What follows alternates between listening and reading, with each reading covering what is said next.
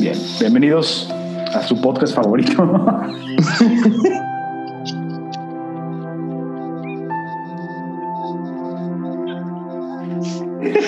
De todos los tiempos. De todos los tiempos. Contemplando medusas.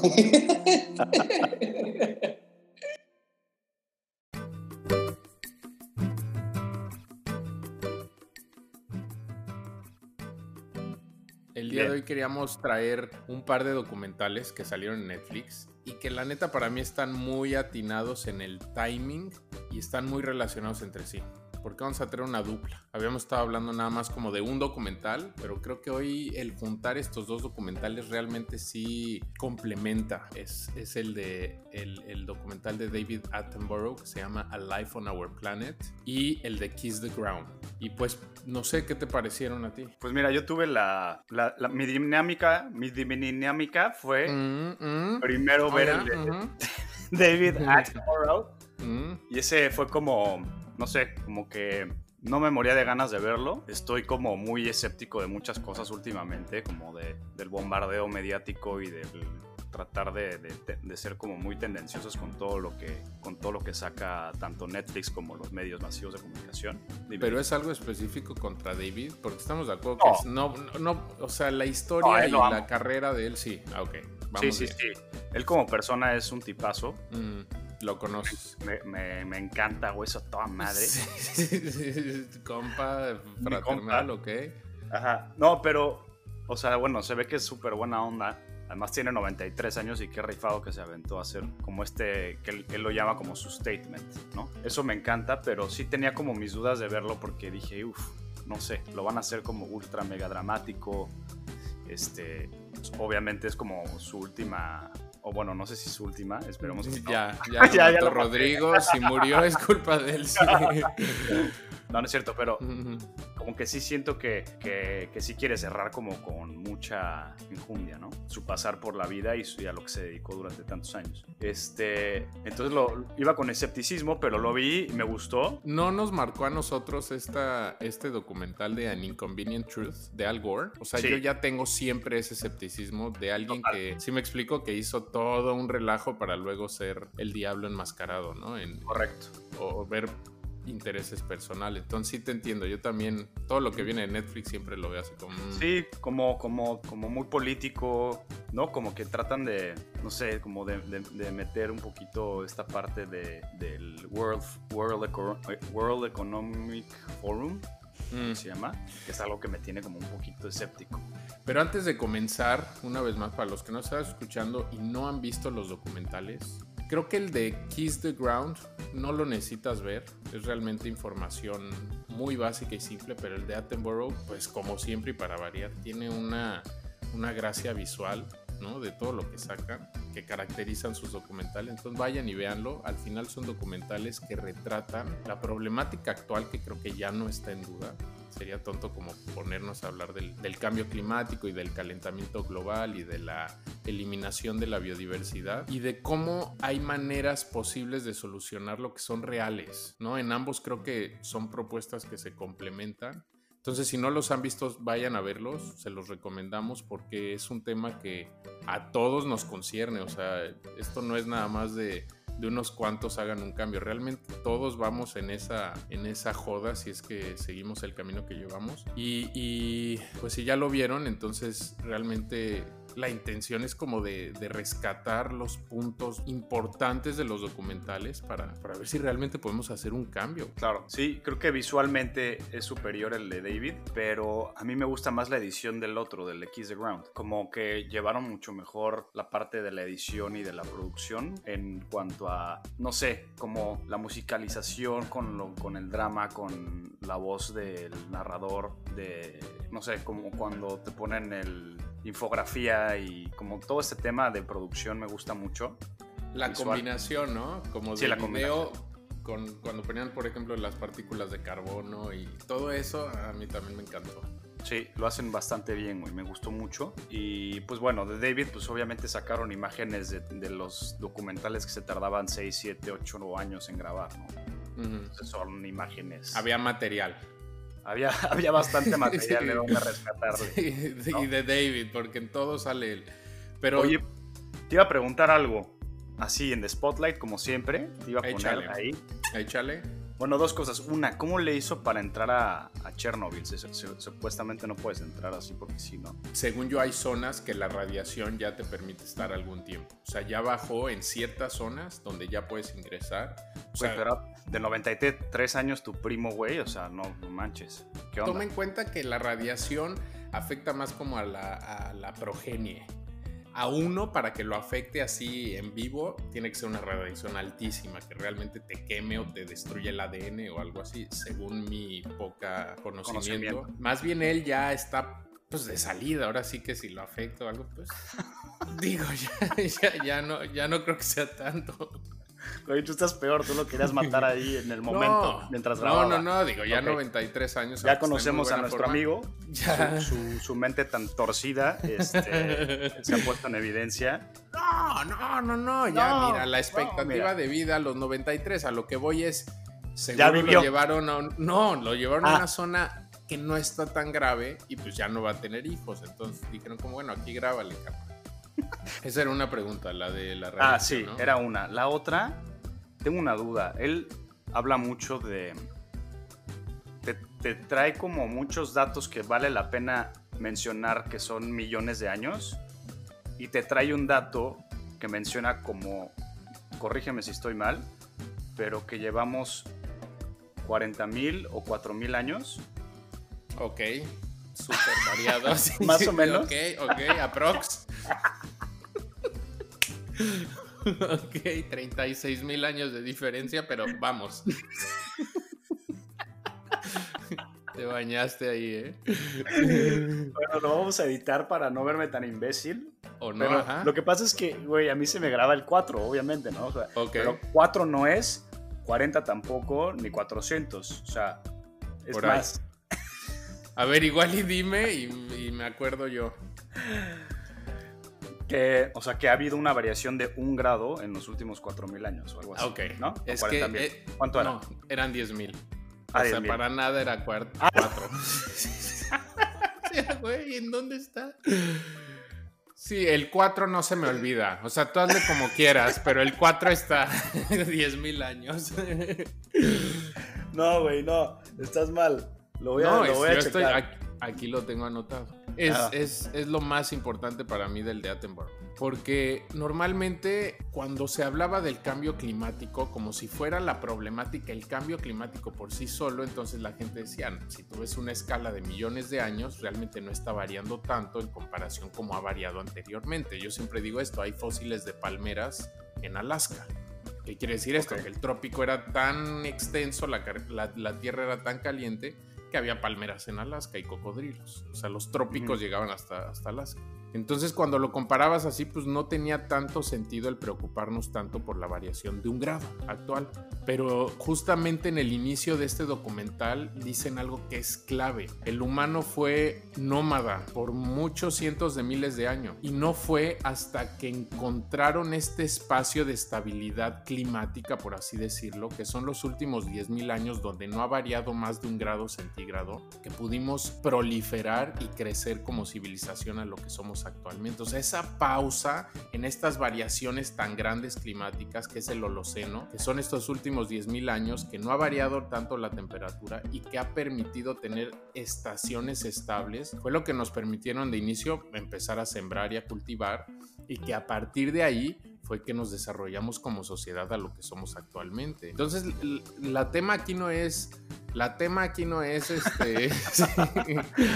el, el tema aquí no es no permitamos que varíe tanto la temperatura. Ha variado mucho antes. El tema es que estamos, que somos la sociedad y la civilización que somos hoy en día gracias a esa calma que ha habido en el clima y que nosotros lo estamos destruyendo. Eso al final nada más nos va a repercutir a nosotros mismos. ¿Sí me explico? No habla de una extinción masiva que fue la de los dinosaurios, mm-hmm. donde el setenta y cinco por ciento de las especies desaparecieron, güey. Y la vida continuó y se salieron nuevas especies y hubo otra, otra biodiversidad inmensa. El problema aquí somos nosotros y que nosotros encontramos un remanso en el cual pudimos desarrollarnos, pero que si acabamos con ese remanso, probablemente acabemos con la civilización humana, o al menos como existe hoy en día. Y eso es vital, porque entonces ya es otra conversación. Ya quien te diga, ah, el clima ha variado mucho antes. Pues sí, brother, mm. pero gracias a que no varió fue que nosotros podemos ser lo que somos hoy en día y vivir como en este Edén que dice David Attenborough, mm-hmm. donde pudimos pues esparcirnos y la agricultura, y sabíamos que iba a llover por estos meses y que iba a haber sequía y que si sembrabas ahorita, ¿sí me explico? Todo claro. Muy amable, y nosotros estamos acabando con eso. Sí, es cierto, es verdad. Pero entonces, ¿sí crees que el ser humano ha hecho como tanta, tanto impacto? Tanto, sí. t- tanto impacto en, en ese remanso. O sea, yeah. no es para nada algo que la tierra no vaya a aguantar o que la vida no vaya a aguantar. La vida es demasiado sabia y, y, y encuentra siempre el camino. El problema aquí es nosotros y nuestro... No, no nos habíamos dado cuenta cuánto dependemos de que la naturaleza o de que el sistema natural funcione bien para nosotros poder la vida... Ah. para nosotros poder llevar la vida que llevamos. Ok, ya, ya te entendí. ¿Sí me explico? Entonces sí, claro. Ese es el dilema, porque con, con, con nuestro modo de, de, de vida estamos alterando inclusive hasta las estaciones, y entonces la siembra ya no es tan fácil y, y, y así.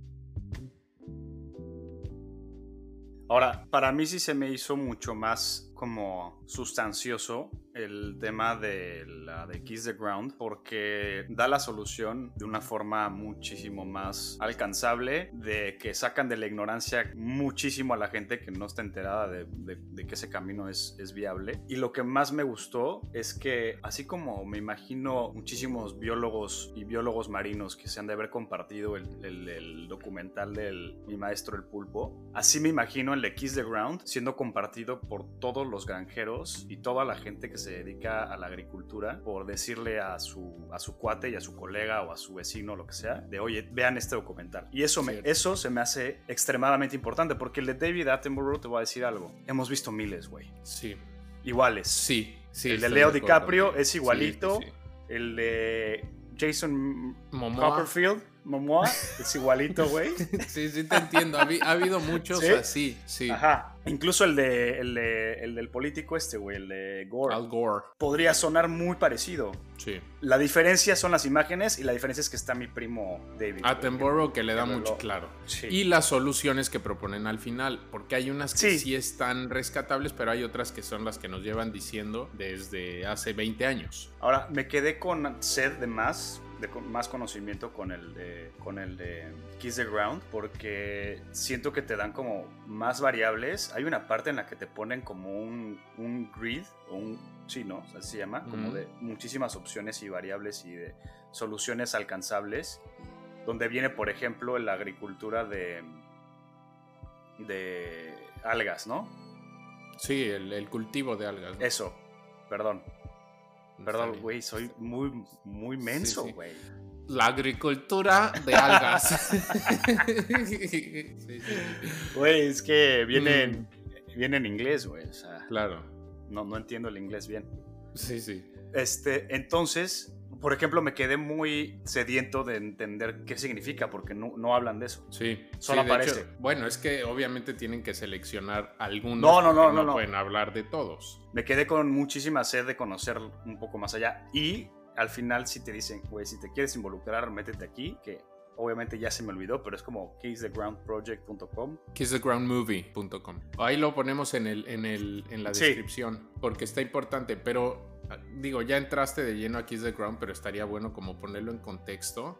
Y básicamente lo que este documental dice es que nuestros métodos tradicionales de agricultura están acabando con el suelo, así, con la vil tierra.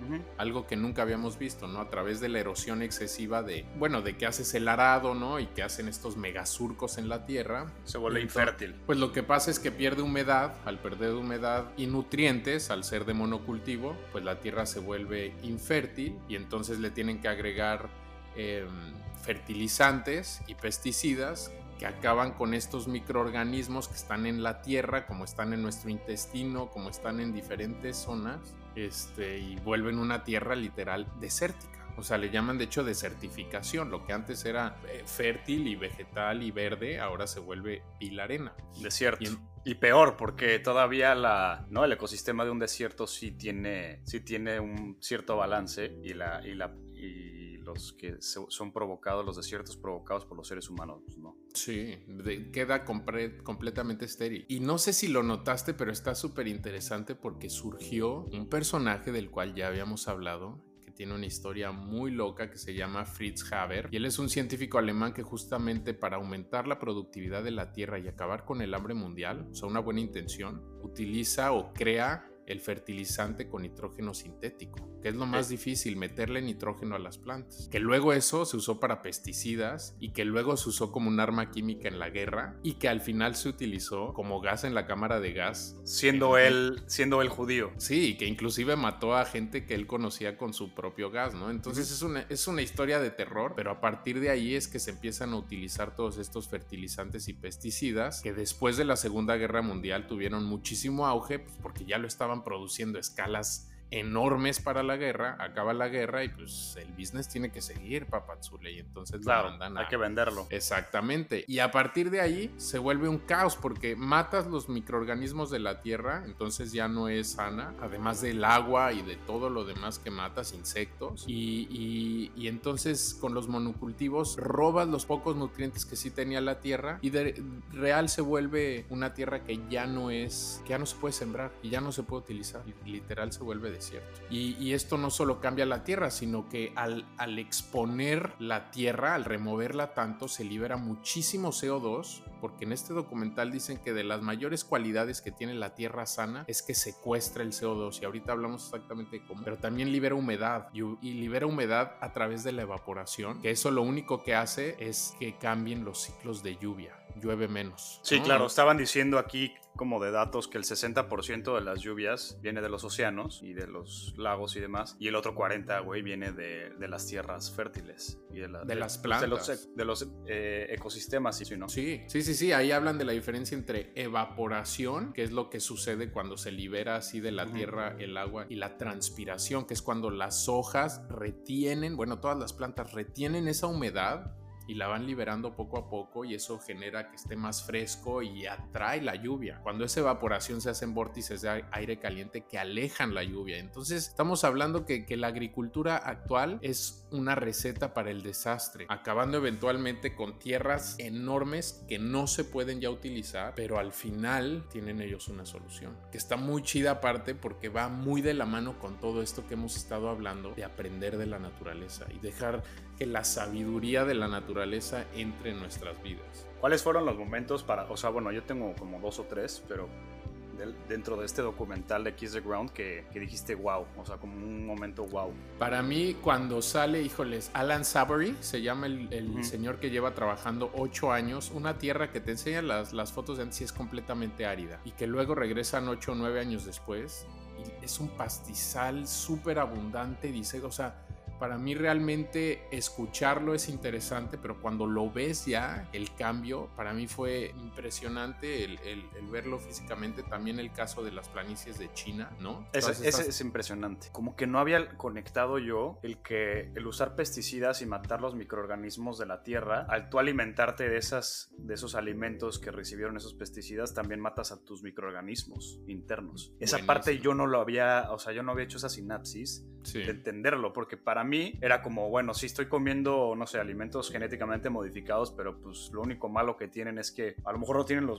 los mismos nutrientes y, y ya, ¿no? O sea, no, no le encontraba como otra cosa negativa. Bueno, obviamente el tema de, del monocultivo y de, que, y de que eso genera como un desbalance dentro, dentro de la naturaleza, pero no era como tan, tan impactante para mí entender cómo también me podía dañar a mí mismo. Y en este caso es directo, güey, o sea, es como, no, no hay como un tercero, ¿no? Es como directamente te afecta sí o sí, o sea, te sí. afecta, afecta a tus bacterias internas, y de eso vivimos, de todas no, las bacterias es, que están dentro de nosotros. Para mí ese fue el momento más guau de todo el documental, cuando sí. dice que realmente, fíjate, cuando dice que tú no te alimentas de lo que comes. O sea, tú te comes una hoja de kale y las bacterias se van a alimentar de ese kale, y lo que produzcan esas bacterias es lo que tú vas a absorber como nutrientes, no lo, lo que descompongan. Entonces cambia completamente la visión de lo que comes. O sea, si tú comes algo que va a matar tus bacterias o tu flora intestinal, pues te estás saboteando a ti mismo, porque entonces ya no se van a degradar igual los alimentos y ya no los vas a aprovechar igual. Y eso para mí fue un cambio wow.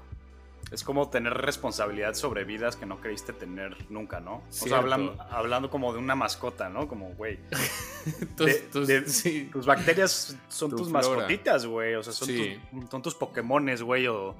O tus ¿qué? Pues más allá, güey, porque no solo juegas a la guerra con ellos, sino que te dan vida. O sea, gracias a ellos te nutres.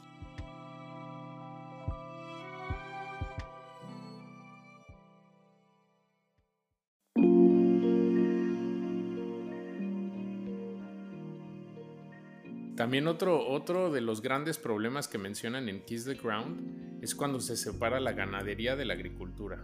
Cuando ya creamos espacios para la, las vacas y los animales que tenemos y separamos los campos de cultivo. Y eso es extremadamente importante porque en ambos documentales se menciona como una problemática mayor, y en el de Kiss the Ground es parte de la solución de todo el problema que presenta. En el de Attenborough lo mencionan como, como en el Serengeti, todas estas planicies inmensas donde existen pastizales, pues hay millones de ñus y de cebras y de animales rumiantes que tienen un ciclo que no nos era muy claro, pero que hoy en día nos queda bastante claro que es vital para secuestrar dióxido de carbono y para mantener el suelo sano, que es básicamente rumiantes cortando el pasto, lo cual libera raíces en la tierra que están hechos de carbono que secuestró la planta, y las mismas heces fecales son un abono natural con muchísimos microorganismos. Entonces, literal, en Kiss the Ground, la simbiosis de estas dos actividades, tener vacas que se alimentan de pastos, que dividen por sectores y que van rotando para que justamente el pasto crezca, secuestre carbono, llega el rumiante, lo corta, libera las raíces con todo ese carbono que secuestró y se queda almacenado en la tierra y vuelve a crecer, y así un ciclo mucho más sano. Eh, de esta manera proponen en el de Kiss the Ground que anualmente se puede reducir en un cero punto cuatro por ciento el dióxido de carbono de la atmósfera. Inclusive Francia lo presentó como un tratado en un congreso mundial y no prosperó porque China, India y Estados Unidos no lo firmaron, pero era una propuesta de hacer este tipo de, de agricultura regenerativa, así le llaman, en las grandes potencias agriculturales del mundo, que es Brasil, Estados Unidos, todas estas que ya sabemos. Usando esta, este mecanismo en esos lugares iban a secuestrar el cero punto cuatro por ciento anual de C O dos, que es igual a lo que nosotros producimos en un año, pero pues dijeron que en él. Sí, así como ahorita no, joven. Sí, todavía vamos a echar un paquito más. Sí, todavía vamos a echarnos unos cigarritos más y... ¿No? ¡Qué horror! O sea, sí, wey, sí. Y que, es, y, y, y, y que eso es vital. Eso es vital. Ahora, eh, me intrigó mucho el personaje central del tema de, la, de Kiss the Ground. Este, este personaje que, que, que se ha dedicado durante varios años en... la parte del gobierno de la agricultura, que es un señor eh, con bigotito. Bueno, es sí, barba, ¿no? Archibaldo, ¿no? Ajá, no me acuerdo. Sí tiene un apellido raro. Uh-huh. Pero este, ese güey se merece, no sé, se me hace un héroe sin capa muy, muy importante para lo que ahorita estamos viviendo. O sea, realmente su, su forma de, no sé, güey, de atacar el problema es desde el corazón. Se le sí. nota, o sea, él, y él dice, güey, podré viajar las millas que sean necesarias para salvar una sola granja. Y la neta, es ese tipo de, de personajes son los que hacen falta mucho, y me, me apena mucho que él no sea tendencia, ¿no? O sea, y, uh-huh. que, y que la tendencia sea justo el hacer a gente estúpida famosa, ¿no? Y en cambio estamos viendo este güey que le cuesta trabajo el que sea escuchado, porque además es cambiar pues, el paradigma y las construcciones mentales de los granjeros, que son gente que lleva generaciones y generaciones y generaciones haciendo lo mismo, y que para ellos, ellos lo que ellos hacen es lo mejor, y, y luego llega alguien a decirles que estás mal. Pues obviamente es retar, ¿no? Como al, no sé, güey, no sé, como rascarle los al león, ¿no? Sí. Y este, y, y aún así lo hace, aún así se avienta a hacerlo, se avienta a, que, a exponerse, a que la gente lo critique, a que le niegue, a que le, re, le rezongue, a que ni asistan, ¿no? Ya sabes, como todo este tipo de cosas, y él está ahí, al pie sí. del cañón, uh-huh. y, y eso se me hace como de las cosas más rescatables de este documental, además del científico este que hace, los, le hace la, la investigación y la, y la práctica del, de su teoría. Este, pero este personaje, güey, se me hizo fascinante y, y me encanta porque sí, él, él, él sigue, ¿no? Y él sigue. Y lo ves ahí con su Toyotita, con su Toyota Corolla, güey, que dices, güey, ojalá ese güey tuviera la lana que tiene Jeff Bezos. ¿Ya sabes? Sí, sí, totalmente. Y él lo dice, es su propósito de vida. O sea, es su propósito, güey. Sí. Es, es lo que lo hace despertarse todos los días. Wey. Sí. Y eso sí, que son cambios reales, porque esto es algo que también me encantó del de Kiss the Ground. Te enseñan ejemplos de éxito tangibles, ¿no? Este farmer, este agricultor que a raíz de fregadazos tiene que cambiar su estilo de, de cosechar y, y es un ejemplo muy bueno porque al final te demuestra no solo que la tierra es mucho más fértil, sino que puede producir muchísimo más dinero que con los métodos tradicionales. Inclusive actualmente muchos métodos tra- tradicionales de agricultura, como es el arado y demás, hay muchas siembras que no se saca ganancia, pero pero gracias a los subsidios de gobierno se pueden mantener. Pero este cuate produce, me parece que con métodos tradicionales es casi un dólar por hectárea. Y este cuate con el policultivo, con el uso de rumiantes y la rotación y demás, genera más de cien dólares por hectárea. Entonces es un ejemplo claro de que funciona y que por qué no haríamos. O sea, es más redituable y aparte estás secuestrando carbono de la atmósfera y aparte estás aumentando la biodiversidad de la zona, o sea, es un gol, gol, gol de todas formas. Sí, y, total. Y es, este, eh, me parece que es a partir de este cuate que tú mencionas que él hace el cambio. Sí, sí, de acuerdo. Yo creo que eh, si bien la gente no actúa por querer cambiar al mundo o la gente que es escéptica al cambio climático, pues que lo haga por dinero, güey. Exacto, va a ser más redituable. O sea, yo creo que esa va a ser la única forma, tristemente, eh, la forma en la que realmente cambiamos como humanidad es encontrarle la forma de que sea más beneficioso el ser bueno con el medio ambiente que lo, que lo opuesto, ¿no? Y creo sí. que es la única forma en la que la gente le va a traer el, el hacer ese tipo de cambios. Y es que todo el documental, ambos, a mí me pareció impresionante lo que se tiene que enfatizar en, o dramatizar las cosas para que nos importe. Y sí. me es sorprendente por qué no nos importa por el simple hecho de maravillarnos, nada más. O sea, por, por lo que nos encanta y lo que, lo que significa la naturaleza para nosotros como especie. Pero es una vez más lo que siempre digo, estamos tan alejados que pues, si tú ves un escrito de un orangután en Zambalambam, Balambam, pues ¿qué te va a producir? Casi nada, porque ya no estamos ahí, porque ya no lo estamos viendo, porque ya no estamos conectados. Pero debería de ser por el simple hecho de preservar, por, por no extinguir todo,